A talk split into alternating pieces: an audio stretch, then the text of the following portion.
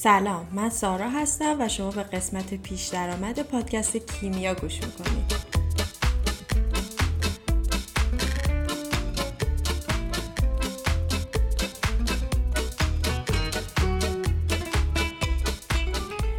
این قسمت می‌خوام خودم و پادکست کیمیا رو معرفی کنم و بگم قرار راجع به چه موضوعاتی صحبت کنیم و چرا. به صورت خلاصه بخوام بگم اینجا دوست دارم که نتایج تحقیقات علمی رو که به صورت مقالات مختلف چاپ میشن به زبون ساده و دستبندی شده مطرح کنیم و ببینیم که از اینا ما تو زندگی واقعیمون چه استفاده ای می‌تونیم بکنیم.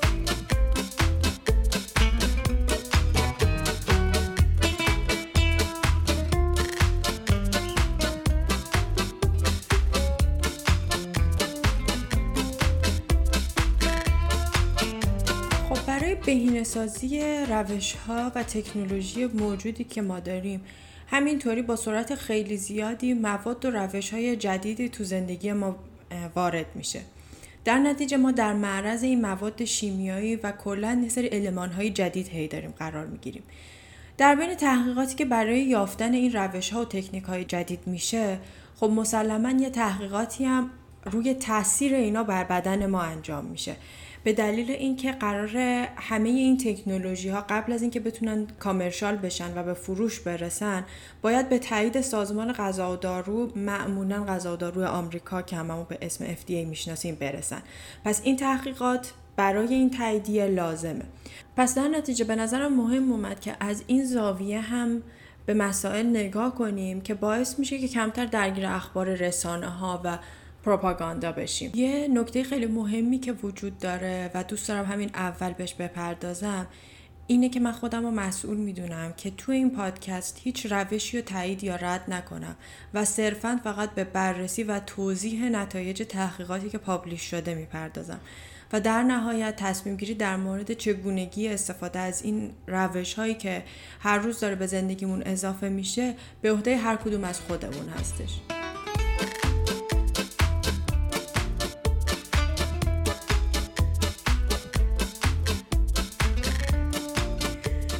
خب مثلا یه نمونه خیلی ملموس از این روش ها و تکنولوژی های جدیدی که راجبش صحبت می‌کنم میشه به واکسن کرونا اشاره کرد که باعث یه سری اظهار نظرهای بعضا عجیبی شد که خیلی هم پخش شد در سطح جامعه و معمولا هم رفرنسش حالا یه ویدیوی تلگرامی بود که مشخص هم نبود که کسی که داره این نظرها رو میده چه بکگراندی داره.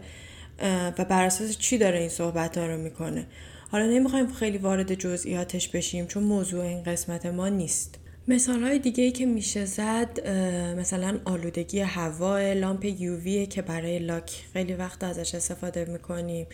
یا مثلا جایگزین کردن سیگار با ویپه که الان خیلی داره زیاد میشه. یا مثلا فرق روغن اشباع و غیر اشباع چیه؟ یا اصلا معنی اشباع و غیر اشباع تو این زمینه چیه؟ یا مواد مختلفی که برای کراتین مو استفاده میشه یا اولاپلکس مثلا که برای احیا استفاده میشه.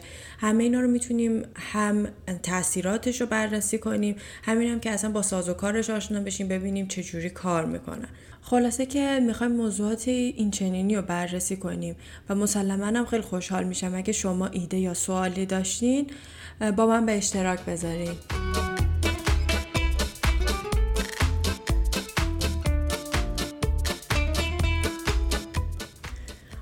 این بخش می‌خوایم بررسی کنیم ببینیم داستان چیه که تا این حد نکات ضد و نقیزی راجع به موضوعات مختلف وجود داره. از شبه اخبار گرفته تا ویدیوهایی که مثلا آموزشیه که همه سوشال میدیا رو در بر گرفته. چرا پیدا کردن اطلاعات درست و واقعی انقدر سخته که ما به راحتی تحت تاثیر تبلیغات تجاری یا اخبار غیر کامل یا بعضا کلا غلط قرار می‌گیریم؟ قضیه اینه که دسترسی به این پژوهش ها در عمل اونقدر ماسون نیست. این مقاله ها تو ژورنال های علمی چاپ میشن. برای متخصص تو اون زمینه چاپ میشن. و اگه خیلی دیگه یافته خفنی داشته باشه شاید هم حالا پاش به اخبار برسه. پس نکته اول اینه که لازمه پیدا کردن مقالات مرتبط و به درد بخور آشنایی با ترمینولوژی و اصطلاحات تخصصی و همچنین نحوه سرچ کردن موثره. یعنی باید بلد باشیم که وقتی راجع به یه موضوعی می‌خوایم توی مقالات چاپ شده علمی بگردیم چطوری اصلا باید برای اینا search کنیم؟ حتی توی گوگل مثلا. حالا بیایم در نظر بگیریم که این کارم بلد بودیم و به صورت درستی انجامش دادیم.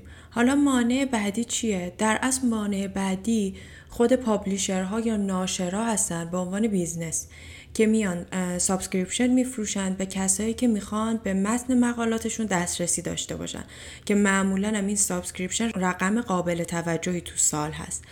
پس معمولا چه اتفاقی میفته مؤسسات تحقیقاتی یا دانشگاه ها میان این subscription رو به عنوان یه مؤسسه می‌خرن و در دسترس محققاشون قرار میدن. البته که راه های غیرقانونی هم وجود داره واسه گرفتن این مقالات که اونم خب بلدی می‌خواد و به سادگی مثلا روشن کردن یه VPN نیست. خب حالا ما مقالمون پیدا کردیم. ولی دوباره به همون مشکل قبلی برمیگردیم. به همون دلیلی که پر از اصطلاحات و روش های تخصصیه استخراج نتیجه که به درد بخور باشه با مشکل مواجهمون می‌کنه. و ممکنه که کلا برداشت صحیحی از نتایج اون تحقیق نداشته باشیم. حالا من می‌خوام سعی کنم که تو این پادکست یه پلی ایجاد کنم بین این یافته های علمی و scientific در اصل با زندگی روزمرهمون. ببینیم که چجوری می‌تونیم از یافته های علمی که وجود دارن استفاده کنیم برای بهبود کیفیت زندگیمون.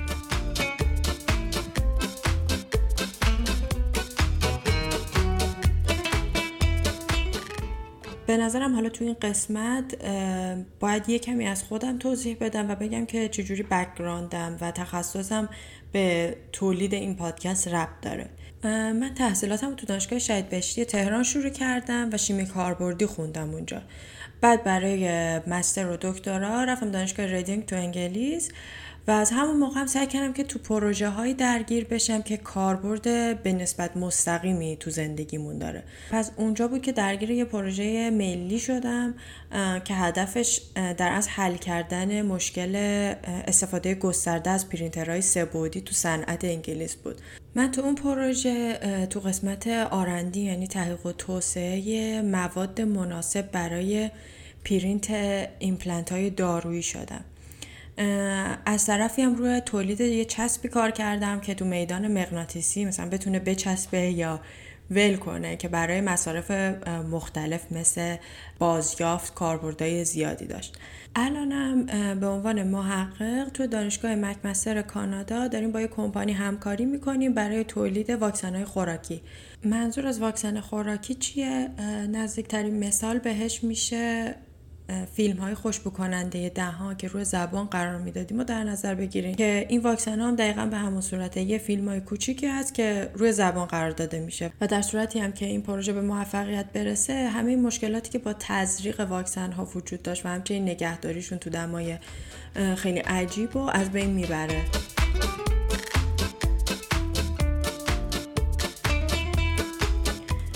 خب به عنوان حسن ختمم بگم که همیشه دوست داشتم که آزمایشگاه و وز کنم به خونه و سلامتیمون. این پادکست هم در نتیجه در جهت علایق خودمه و می‌تونم چیزهای کاربردی زیادی یاد بگیرم و در همین حین هم با شما به اشتراک بذارم. پس به زودی منتظر اپیزود اولمون باشین. تا اون موقع هم لطفا صفحه اینستاگراممون رو فالو کنین. آدرسش هم هست کیمیا c h e m i a p o d. تو اونجا می‌خوام از اتفاقات جالب آزمایشگاه و عکسای روزمره تو آزمایشگاه براتون بذارم و صد درصدم که عکسای مربوط به هر اپیزود. پس تا اپیزود اول فعلا خداحافظ.